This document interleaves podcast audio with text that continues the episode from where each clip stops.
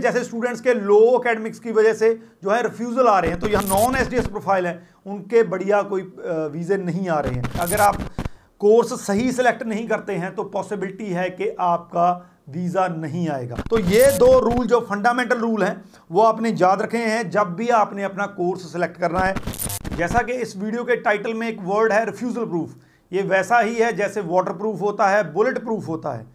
ये वर्ड मैं इसलिए यूज़ कर रहा हूँ क्योंकि बहुत से स्टूडेंट हमारे पास आते हैं वो कोई ना कोई एडवर्टीजमेंट देख के आते हैं। कोई कहता है हम 100 परसेंट आपका वीज़ा लगवा देंगे। कोई कहता है हम गारंटी लेते हैं इस चीज़ की कि आपका वीज़ा तो पक्का आना ही आना है।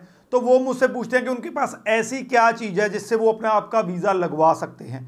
तो मेरा एक ही आंसर होता है कि ये सारा कुछ एडवर्टीजमेंट के लिए इसमें कोई भी डाउट नहीं है। ये कोई रॉकेट साइंस नहीं है जिसको हम जो हमें समझ में ना आए। लेकिन फिर भी आ, उनको मैं एक चीज़ ज़रूर कहता हूँ कि कुछ ऐसा आप कर सकते हैं जिससे आपका प्रोफ़ाइल जो है वो रिफ्यूज़ल प्रूफ बन जाए जहाँ आपके वीज़ा के चांसेस बहुत ज़्यादा बढ़ जाएँ। तो उसमें जो मेन मेन पॉइंट है वही मैं आपके साथ डिस्कस करने वाला हूँ इस वीडियो में।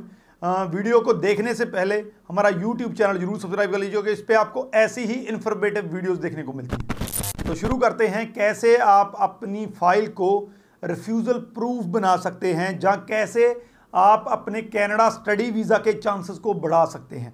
तो इसमें सबसे पहले, इसमें चार पाँच पॉइंट हैं जो मैं आपके साथ शेयर करूँगा। बहुत ध्यान से देखिएगा। अगर ये मेथड आपको सही में समझ आ गया और इन सारी चीज़ों पे आपका हो गया तो पॉसिबिलिटी ये है कि आपका वीज़ा आएगा ही आएगा। तो सबसे पहले है आपका प्रोफ़ाइल प्रोफ़ाइल में आपके एकेडमिक्स आते हैं प्रोफ़ाइल में आपका आयल्स का स्कोर आता है।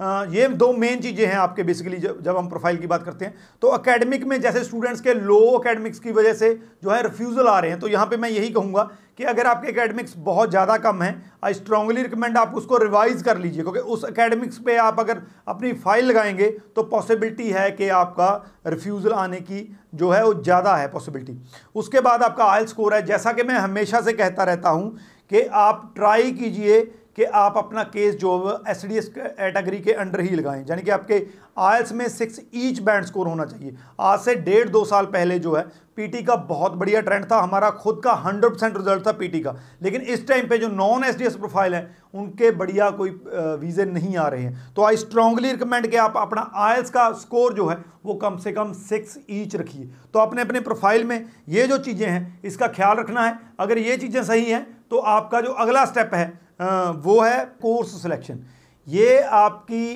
फ़ाइल का सोल है. अगर आप कोर्स सही सिलेक्ट नहीं करते हैं तो पॉसिबिलिटी है कि आपका वीज़ा नहीं आएगा. तो कोर्स सिलेक्शन में मोटे मोटे दो फंडे हैं जो आपने फॉलो करने हैं. पहला है, आपका कोर्स रेलेवेंट होना चाहिए, चाहे आपकी प्रीवियस स्टडी के साथ या आपका जो प्रीवियस एक्सपीरियंस है किसी तरीके का उसके साथ बिल्कुल रेलेवेंट होना चाहिए लाइन में होना चाहिए, ताकि उसको आप एसओपी में प्रॉपरली एक्सप्लेन कर सकें।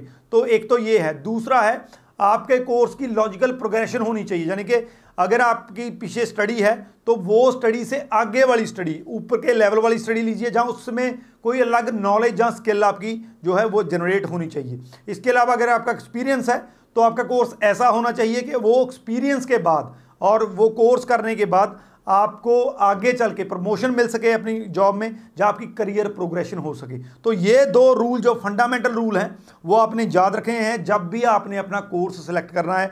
और कोर्स सेलेक्ट, जो मैं कहता हूँ, ये सबसे ज़्यादा इंपॉर्टेंट पार्ट होता है आपकी जो है फ़ाइल का। इसके बाद डॉक्यूमेंट्स हैं। जितने भी डॉक्यूमेंट्स लगने हैं, इसको मैं प्रेजेंटेशन ऑफ़ फ़ाइल भी बोलता हूँ, जितने भी डॉक्यूमेंट्स लगने हैं जो भी उसमें फॉर्म लगने हैं डॉक्यूमेंट लगने हैं, वो प्रॉपरली लगाने हैं। खास करके अगर आपके गैप डॉक्यूमेंट्स हैं तो दो तीन चीज़ों का आपने ख्याल रखना है। सबसे पहला, सारे के सारे डॉक्यूमेंट लगाइए उसमें। आपका एक्सपीरियंस लेटर आ गया, आपका अपॉइंटमेंट लेटर आ गया अप्रेजल लेटर आ गया। सारे के सारे डॉक्यूमेंट प्रॉपर होने चाहिए। उसके बाद उसमें जॉब ड्यूटीज़ ये एक कई स्टूडेंट जो हैं जॉब ड्यूटीज़ नहीं लिखते हैं। तो आई स्ट्रांगली रिकमेंड कि आप एक्सपीरियंस लेटर में जॉब ड्यूटीज़ ज़रूर अपनी जो है एक्सप्लेन कीजिए। खास करके वो जॉब ड्यूटीज़ जो आपके फ्यूचर कोर्स कैनेडा वाले कोर्स से, के साथ रिलेट करती हैं। उसके बाद जो थर्ड है, वो आपकी सैलरी स्टेटमेंट या सैलरी स्लिप्स हैं। आप सिक्स मंथ की जो है सैलरी स्टेटमेंट दे सकते हैं। इसके अलावा सैलरी स्लिप्स लगानी है तो भी आपने कम से कम सिक्स मंथ का जो है सैलरी स्टेटमेंट या सैलरी स्लिप्स लगानी है। इसके बाद है फाइनेंशियल्स अगर आप फाइनेंशियली स्ट्रांग हैं, आप फाइनेंशियल अपने हैं, जो शो कर सकते हैं तो तीन डॉक्यूमेंट फाइनेंशियल्स में आपने जो है अपने ख्याल रखना है इसमें। सबसे पहले फंड्स अगर आपने फंड दिखाने हैं तो अगले साल की फ़ीस दिखाइए उनको कि हम सफिशिएंट हमारे पास फंड्स हैं, हम अगले साल की फ़ीस जो है वो पे कर सकते हैं। दूसरा है, आपका जो एनुअल इनकम है आपके स्पॉन्सर्स की, आपकी पेरेंट्स की एनुअल इनकम जो कम से कम आठ से दस लाख होनी चाहिए। और तीसरा है आपकी वर्थ रिपोर्ट अगर एक से डेढ़ करोड़ की आपकी वर्थ रिपोर्ट बनती है तो वेल एंड गुंड है। अगर आपके फाइनेंशियल बहुत बढ़िया हैं स्ट्रांग हैं तो आई स्ट्रांगली रिकमेंड आप फाइनेंशियल ज़रूर दिखाएँ। और लास्ट में है आपका लेटर ऑफ़ एक्सप्लेनेशन जिसको हम एसओपी भी बोलते हैं। अगर ये चीज़ आपकी वीक है, सारा कुछ स्ट्रांग है तो भी आपका वीज़ा जो है, उसकी पॉसिबिलिटी कम है। तो एसओपी प्रॉपर बनाइए। जो एसओपी का फॉर्मेट है, उसको फॉलो कीजिए। अच्छी तरह से ऑर्गेनाइज कीजिए।